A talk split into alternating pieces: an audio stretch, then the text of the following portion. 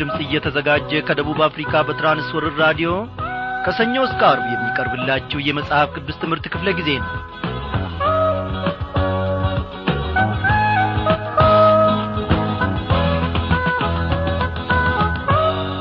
በጌታ የተወደዳችሁ ክብሯን አድማጮቼ እንደምን አመሻችሁ?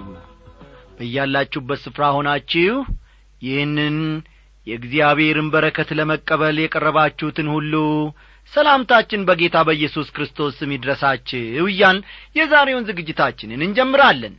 እንግዲህ ተከታታዩን የአንደኛ ጴጥሮስ መልእክት ጥናታችንን እንደ ወትሮ ሁሉ እግዚአብሔር ረድቶን ደግሞ ዛሬ የሚዘንላችሁ ቀርበናል።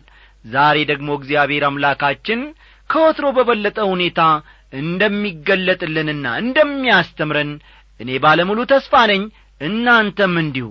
እግዚአብሔር ይክበር ይመስገን ድንቅን ማድረግ የሚያውቅበት እግዚአብሔር አምላካችን በሕይወታችን ውስጥ ድንቅ ነገርን ፈጥሮ እነሆ ቅዱሱንና ዘላለማዊ ስሙን ለመጥራት በክተናል እግዚአብሔር ካልሆነ በስተቀር ወዳጆቼ እንዲህ ዐይነቱን ሕይወት ለሰው ልጆች የሚሰጥ ማንም የለም። እናትም አባትም ይህንን አይግነት ነጻነት ፈጽሞ ሊሰጡን አይችሉም። እግዚአብሔር ሰላሙን ፈጥሮልናል እግዚአብሔር ደግሞ በእርሱ ላይ እንድንታመን በሰላሙ እንድንወጣና እንድንገባ ምረድቶናል ከእግዚአብሔር የበለጠ የሚረዳን ማን አለ? መወደስ የሚገባው እሱ ነው። መፈራትና መከበር የሚገባው በላይ በሰማይ በታች በምድርም ቢሆን እንደ እግዚአብሔር ያለ ማንም የለም ወገኖቼ። በላይ በላይ በሰማይ በታች በታች ሆነ በምድር ላይ በላይ በላይ በላይ በሰማይ በታች በታች ሆነ በምድር ላይ እሱ ብቻ እሱ ብቻ ፍጥረት ወዶ የሚያመልከው ወዶ የሚያመልከው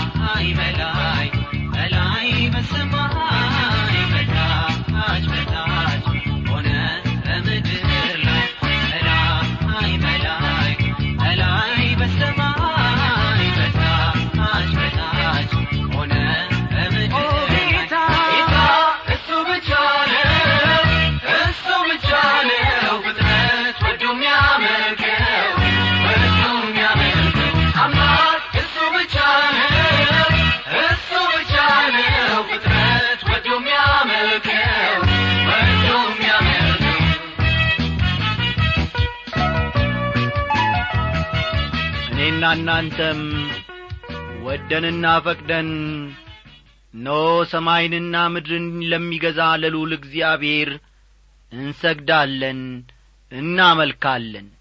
እግዚአብሔር ለዘላለም ይክበር ይመስገን። በዚህ ዝማሬ ያገለገለን ወንድማችን ዳግማዊ ጥላሁንን እግዚአብሔር ኑሮውንም አገልግሎቱንም ይባርክ ሳንል አናልፍም። እናመስግን። ጌታ ሆይ ሕይወታችን ትላንትናና ዛሬ ብቻ አይደለም።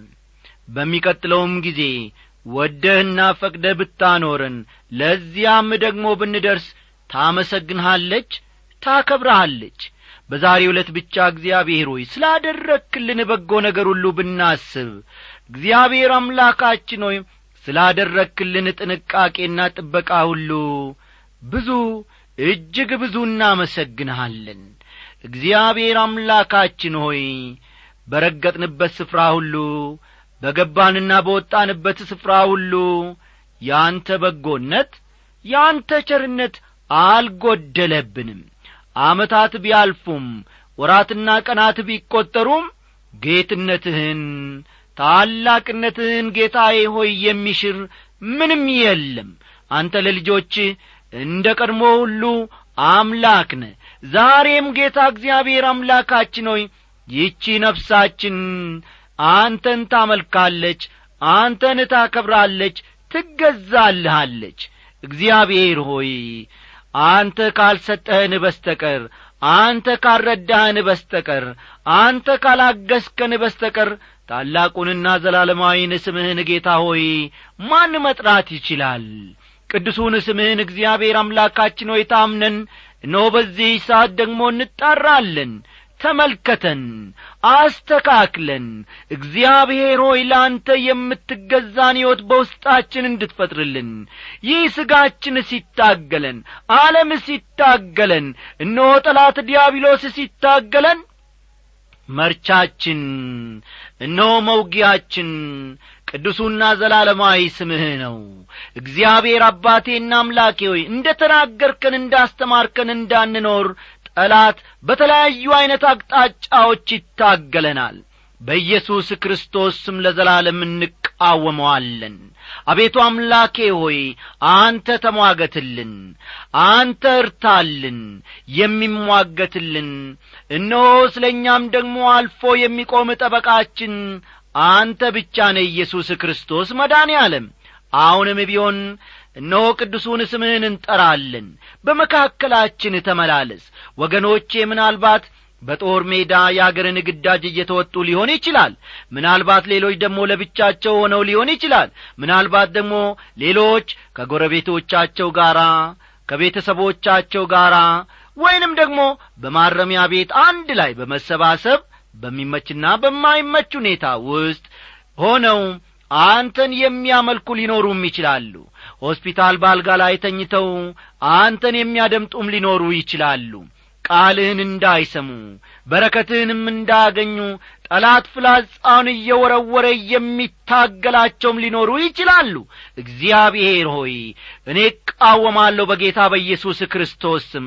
ቃልህ ያለ መከልከል ከጸባዖት ወደ እያንዳንዳችን እንዲመጣ ፈውስን እንዲሰጠን ከወትሮም በበለጠ ሁኔታ ደግሞ እንዲያገኘንና እንዲያስተካክለን ታምነን ወደ አንተ እንጣራለን። ይህንን ደግሞ ስታደርግ አንተ ጌትነትህን ጌታዬና አምላኬ ሆይ ምንጊዜም አትጥልም። ታላቅ ነህና ስለዚህም እናመሰግንሃለን። ይህንን ጸሎታችን ስለ ሰማ በመካከላችንም ስላለ ስለምታስተምረን እጅግ እንወድሃለን። በኢየሱስ ክርስቶስ ባከበርከው በአንድ ልጄ ስም አሜን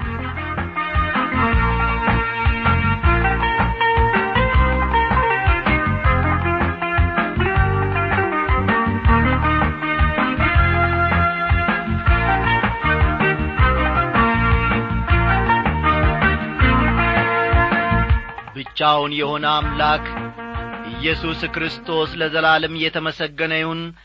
ዛሬንም ደግሞ አንድ ቀን በሕይወታችን ላይ ጨመረና እነሆ በገበታው በእርሱ ማዕድ ፊት አንድ ላይ ሰብስቦናል።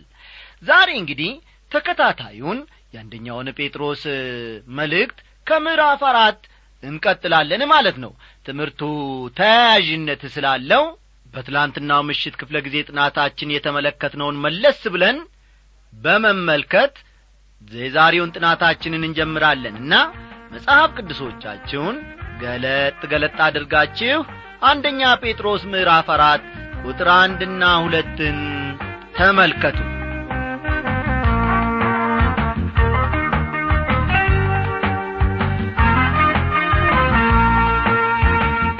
ወዳጆች ባለፈው ክፍለ ጊዜ ጥናታችን እንደ ተመለከት ነው በዚህ በምዕራፍ አራት መከራ ለእግዚአብሔር ፈቃድ መታዘዝን ያመጣል የሚለውን አብይ ርዕስ አብረን እንመለከታለን።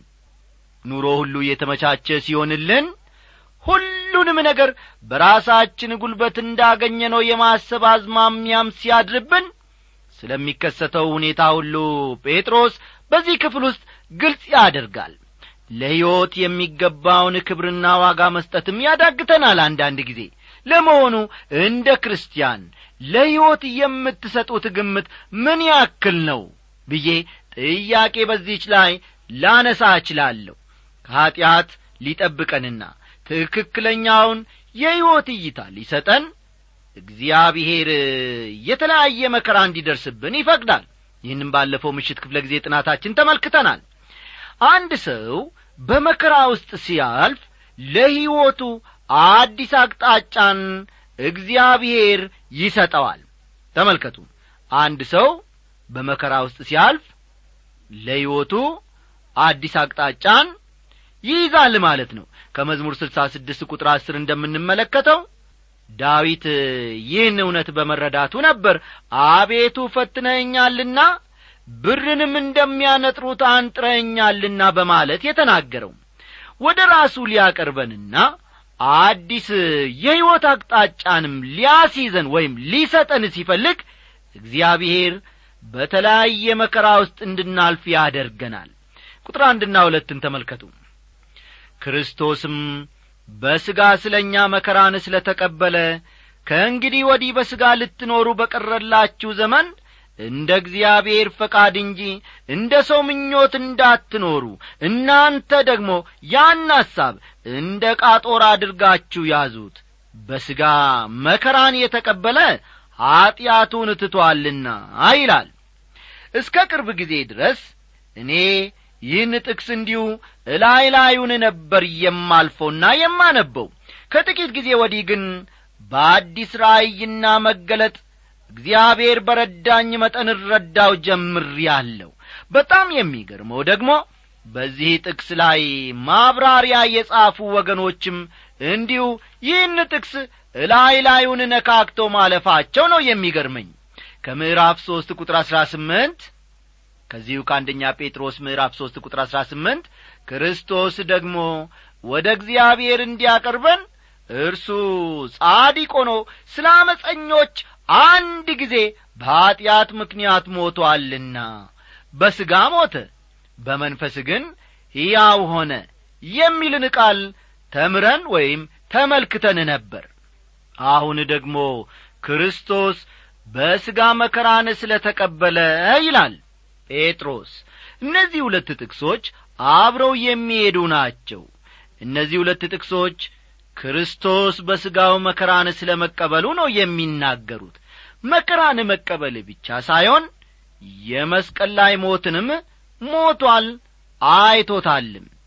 ኢየሱስ ክርስቶስ የሰውን ኀጢአት ቅጣት የተቀበለው በሥጋው እንደ ነበር አንደኛ ጴጥሮስ ምዕራፍ ሁለት ቁጥር ሀያ አራት ምዕራፍ ሦስት ቁጥር አሥራ ስምንትና ምዕራፍ አራት ቁጥር አንድ ያመለክታሉ።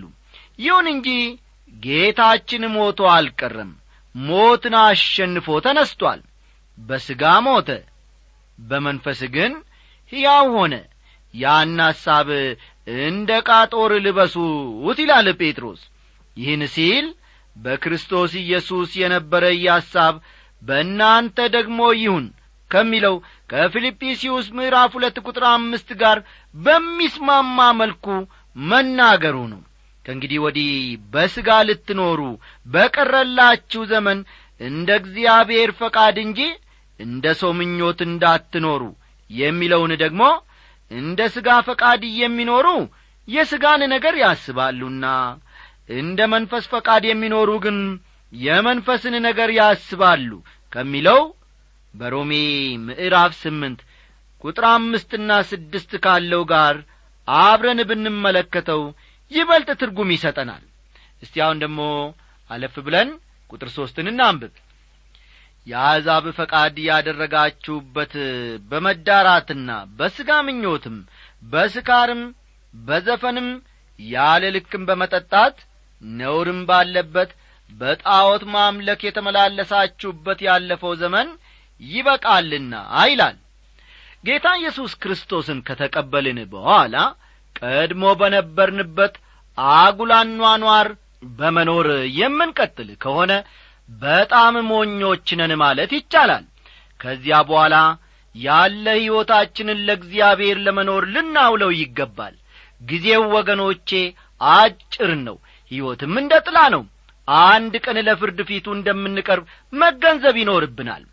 በመዳራትና በሥጋ ምኞትም በስካርም በዘፈንም ያለ ልክም በመጠጣት ነውርም ባለበት በጣዖት ማምለክ ይላል ጴጥሮስ። ጴጥሮስ የተለያዩ የኀጢአት ዐይነቶችን እዚህ ላይ ይዘረዝራል። ዛሬ አንድና ሁለት ከጠጣን ነገ ሦስትና አራትን የማንደግምበት ምንም ምክንያት የለም። ለነገው ውድቀታችን ዛሬ ወገኖቼ መጠጣት የለብንም። መዳራት የሚለው ቃል ከግብረ ሥጋ ግንኙነት ጋር የተያያዘ ነው። የሥጋ ምኞት የሚለው ደግሞ ከተለያዩ ነገሮች ጋር ይያያዛል። የተለያዩ ነገሮችን እንመኛለን። እነዚያን ነገሮች ለማግኘት ስንል ደግሞ የተግባር ኀጢአትን እንፈጽማለን። ቁጥር አራት በዚህም ነገር ወደዚያ መዳራት ብዛት ከእነርሱ ጋር ስለማትሮጡ እየተሳደቡ ይደነቃሉ ይላል እኛ እንደ ሰውነታችን ሁለት ምርጫዎች አሉን። ሰውን ወይም እግዚአብሔርን ደስ ማሰኘት። ሰዎችን ደስ የምናሰኝ ከሆነ እግዚአብሔርን ግን የምናሳዝን ልንሆን እንችላለን። ጌታ ኢየሱስ ክርስቶስ ሲያስተምር ዓለም ቢጠላችሁ ከእናንተ በፊት እኔን እንደ ጠላኝ ወቁ ሲል አስተማረ። ዮሐንስ አሥራ አምስት ቁጥር አሥራ ስምንትን ልብ ይሏል እንግዲህ ከዓለም ጋር ተስማምተን ተግባብተንና ተፈቃቅደን የምንኖር ከሆነ አንድ ችግር በሕይወታችን ውስጥ አለ ማለት ነው። በአንድ ወቅት የእግዚአብሔር ባሪያ የሆኑት ዶክተር መጌ በሕይወታቸው ላይ የደረሰውን ገጠመኝ ሲያጫውቱን እንዲህ አሉ። የአሥራ ስድስት ዓመት ወጣት እያለው ባንክ ቤት ተቀጠርኩ በአሥራ ሰባት ዓመቴ በገንዘብ ተቀባይነት የቀጠረኝን ባንክ አገለግልህ ነበር። በዚያ በምሠራበት ባንክ በጣም ተወዳጅና ተናፋቂ እንደሆንኩ ይገባኝም ነበር። በኋላ ግን በአንድ የወጣቶች መንፈሳዊ ስብሰባ ላይ ጌታ ኢየሱስ ክርስቶስን ለመከተል ውሳኔ አደረግሁ ብዙ ሳልቆም ለአገልግሎት ለመዘጋጀት መጽሐፍ ቅዱስን ማጥናት ስለ ፈለግሁ ወደ ባንኩ መጣውና የመልቀቂያ ደብዳቤ አቀረብኩ። ባንኩ ግን በትርፍ ጊዜ እንድሠራለት አማራጭ አቅርቦልኝ ነበር። በዚህ ሁሉ ውስጥ ግን የተረዳሁት ነገር ቢኖር እንደ ቀድሞዬ ሁሉ ተወዳጅና ተናፋቂ አለመሆኔን ነው። ላለመወደዴ ምክንያት የሆነኝ ደግሞ ጌታን መከተሌ እንደሆነ ግልጽ ነበረ። ያከብሩኝና ይወዱኝ የነበሩ ጓደኞቼ መሳቂያና መጠቋቆሚያ አደረጉኝ። በዚያ ወቅት ያን ዐይነት ውሳኔ ማድረግ ለእኔ በጣም ከባድ ነበር በማለት በሕይወታቸው የገጠመውን ነገር አጫወቱን። እስቲ ቁጥር አምስትን አለፍ ብለን ከዚሁ ጋር አያይዘን እንመልከት። ግን እነርሱ በሕያዋንና በሙታን ላይ ሊፈርድ ለተዘጋጀው መልስ ይሰጣሉ ይላል። በሕያዋንና በሙታን ላይ ሊፈርድ ለተዘጋጀው ይላል። ሙታንም ሆኑ ሕያዋን በዚህ ዓለም ያሉ ሁሉ አንድ ቀን ለፍርድ በጌታ ኢየሱስ ክርስቶስ ዙፋን ፊት ይቆማሉ። በአማኞች ላይስ ጌታችን ይፈርዳልን? የሚልን ጥያቄ እዚህ ላይ ማቅረብ ትችላላችሁ። የእኔ መልስ አዎን ወገኖቼ በአማኞችም ላይ ይፈርዳል የሚል ነው። ይሁን እንጂ የሚፈርድባቸው ደህንነትን በተመለከተ አይደለም። ምክንያቱም ክርስቶስን በተቀበሉበት ጊዜ የደህንነታቸው ጉዳይ ለአንዴና ለዘላለም አብቅቶለታልና ነው። እግዚአብሔር በአማኞች ላይ የሚፈርደው እግዚአብሔርን ደስ የሚያሰኝ ሕይወት በመኖር ባለመኖራቸው ነው። ተመልከቱ።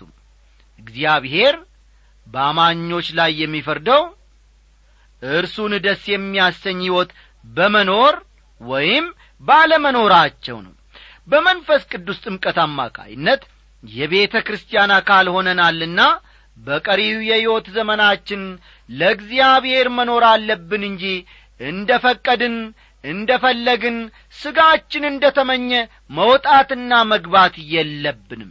ይሁን እንጂ ወገኖቼ ይህንንም ቢሆን ራሱ እግዚአብሔር በሚሰጠን ኀይል እንጂ በራሳችን እጥረት የምናደርገው ነገር አይደለም። ቁጥር ስድስትን ተመልከቱ እንደ ሰዎች በሥጋ እንዲፈረድባቸው በመንፈስ ግን እንደ እግዚአብሔር እንዲኖሩ ስለዚህ ምክንያት ወንጌል ለሙታን ደግሞ ተሰብኮላቸው ነበርና ይላል። እዚህ ላይ ጴጥሮስ ስለዚህ ምክንያት በማለት ይናገራል።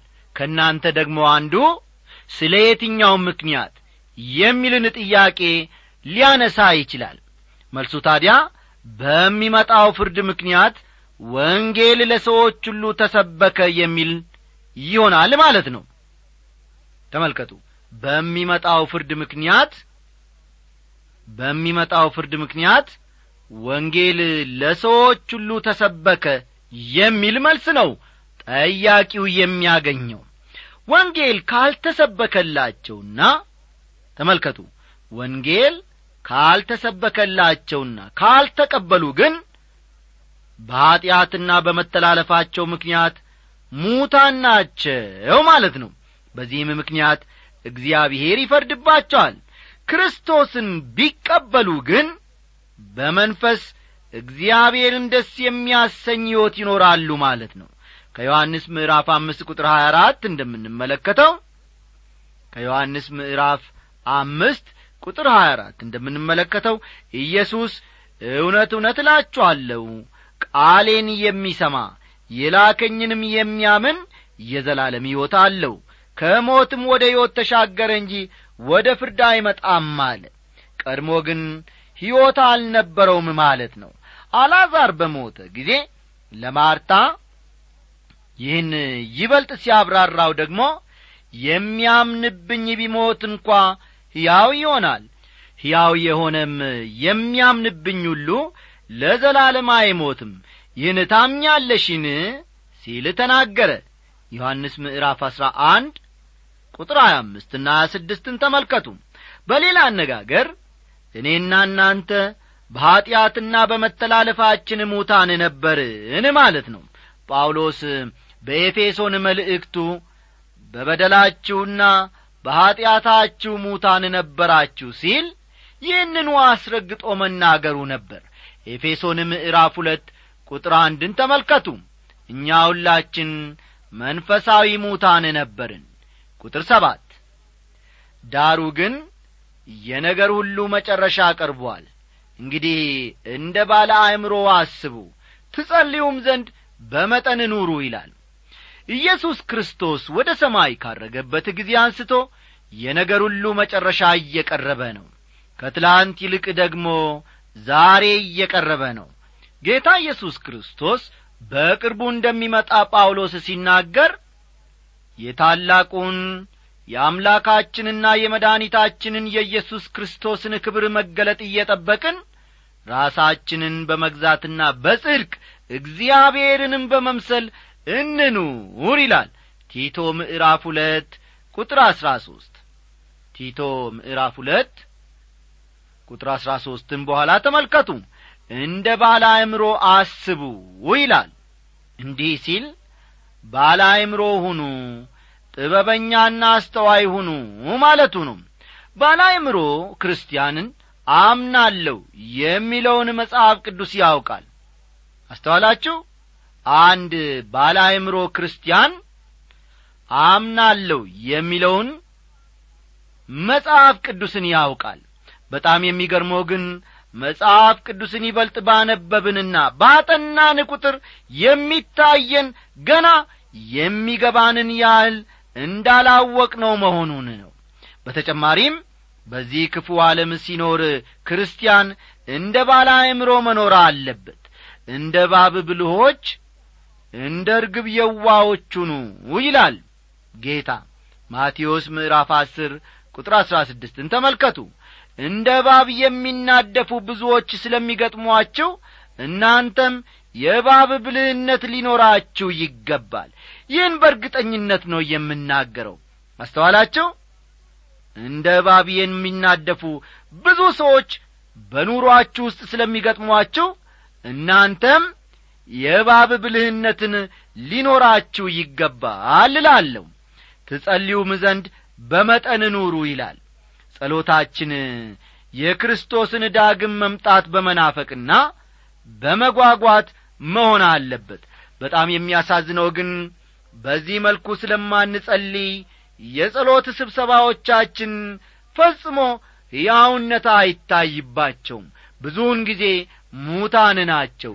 እግዚአብሔር በሕይወት እንድንኖር ሁላችንንም ይርዳል ሕይወቴ ባንተ ነው ኑሮዬ ባንተ እጅ ነው ያልተፈጠሩ ቀኖቼ ያላየኋቸው ባይኖቼ ፍለጋዬና መካዴ አንተ እጅ መንገዴ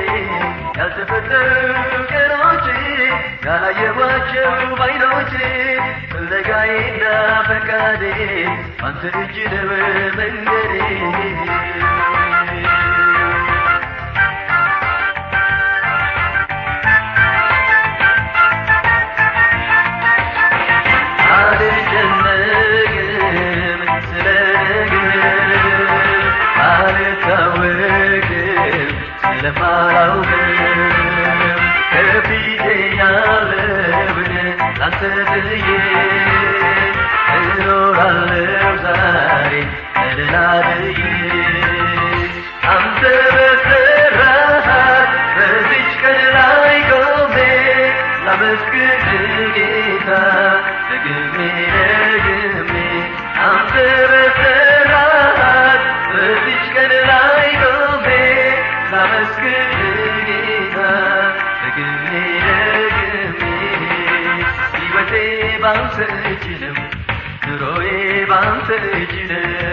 ሕይወቴ ባንተ እጅ ነው ኑሮዬ ባንተ እጅ ነው።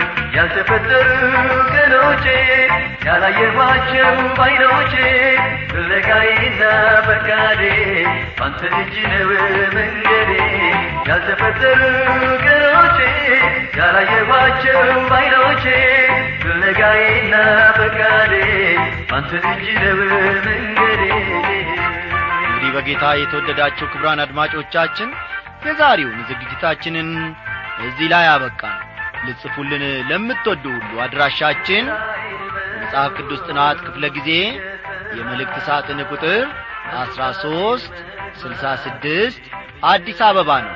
ዛሬም እንደ ወትሮ ሁሉ በቴክኒክ ያገለገለን ወንድማችን አለማየሁ ዳዊት ነው። በትምህርቱ በኩል ደግሞ ከእናንተ ጋር የቆየሁት እኔ አበበ ከበደ ወርቄ ነኝ። ሰላሙ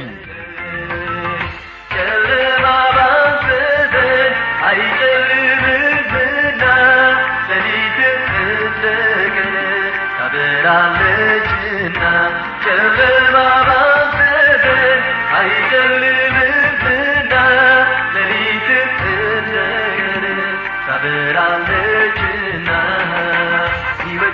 ባንተ እጅ ነው ኑሮዬ ባንተ እጅ ነው ሕይወቴ ባንተ እጅ ነው ኑሮዬ ባንተ እጅ ነው ያልተፈጠሩ ቀኖቼ ያላየኋቸው ባይኖቼ ፍለጋዬና ፈቃዴ አንተ እጅ ነው መንገዴ ያልተፈጠሩ ቀኖቼ ያላየኋቸው ባይኖቼ ፍለጋዬና ፈቃዴ